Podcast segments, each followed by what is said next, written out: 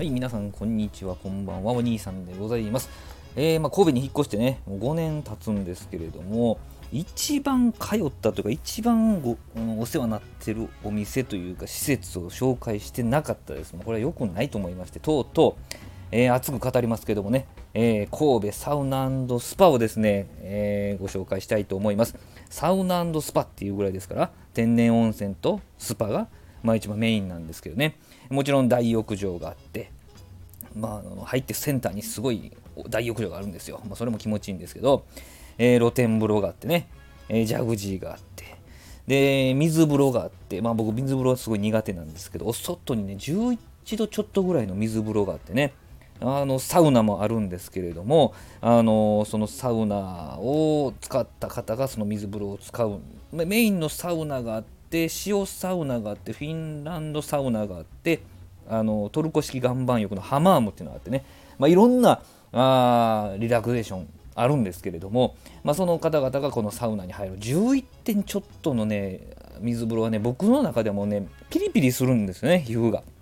ねまあ、といっても屋内にもうちょっと高い水温のね水風呂があるんで、まあ、そこで、えーサウナと水風呂を行き来しながらですね、えーいわゆる整うような状況を作ることができるんですけれども、まあ、そんなですね、まあ、数々のサウナがあって、えーそして、えーお風呂が楽しめてという施設なんですけどなんか伝わるかなもっともっと伝えることあるんだあるんでしょうけどね、えーまずここはですねボディケアもしてくれるんですね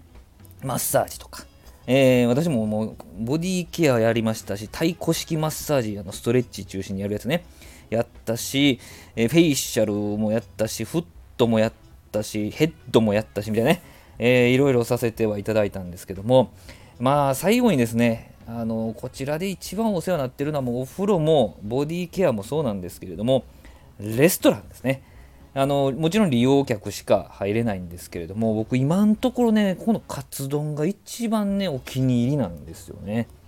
であのお風呂ちょっと入りますよね。お風呂入って体洗ってでまあサウナとかしてで、まあ、ちょっと軽く汗を流した後に一回ね、えーレストランのフロアに行ってビール飲んでそのカツ丼食べたりとかあの餃子食べたりとかするんですけど、まあ、あの季節によってねちゃんと変えてくださるんですよそのメニューもね。なのでまあ、の23 3ヶ月ぐらいに1回4ヶ月ぐらいに1回行ったら、まあ、の内容も変わってるんで本当に僕よくリピートしてます。この度6枚か7枚ぐらいあの無料入場券もらいましたからね。はい、それぐらいポイント貯まったってことなんですけども、まあ、この5年でですねすごく使わせていただいた割に全く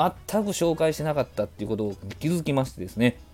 今日は、えー神戸サウナスパ。生田神社の近くでございますね。概要欄に、えリンク先貼っておきますけれどもですね。もう伝えきれない。あのあ1階に31アイスクリームがあるとかね、えーもうそんなことも喋りながら思い出してしまうような、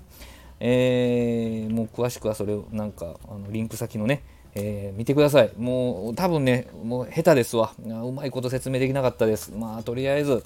それぐらい、まあ、お世話になってるんや私はということをね伝えられたらそれでいいんじゃないですかね。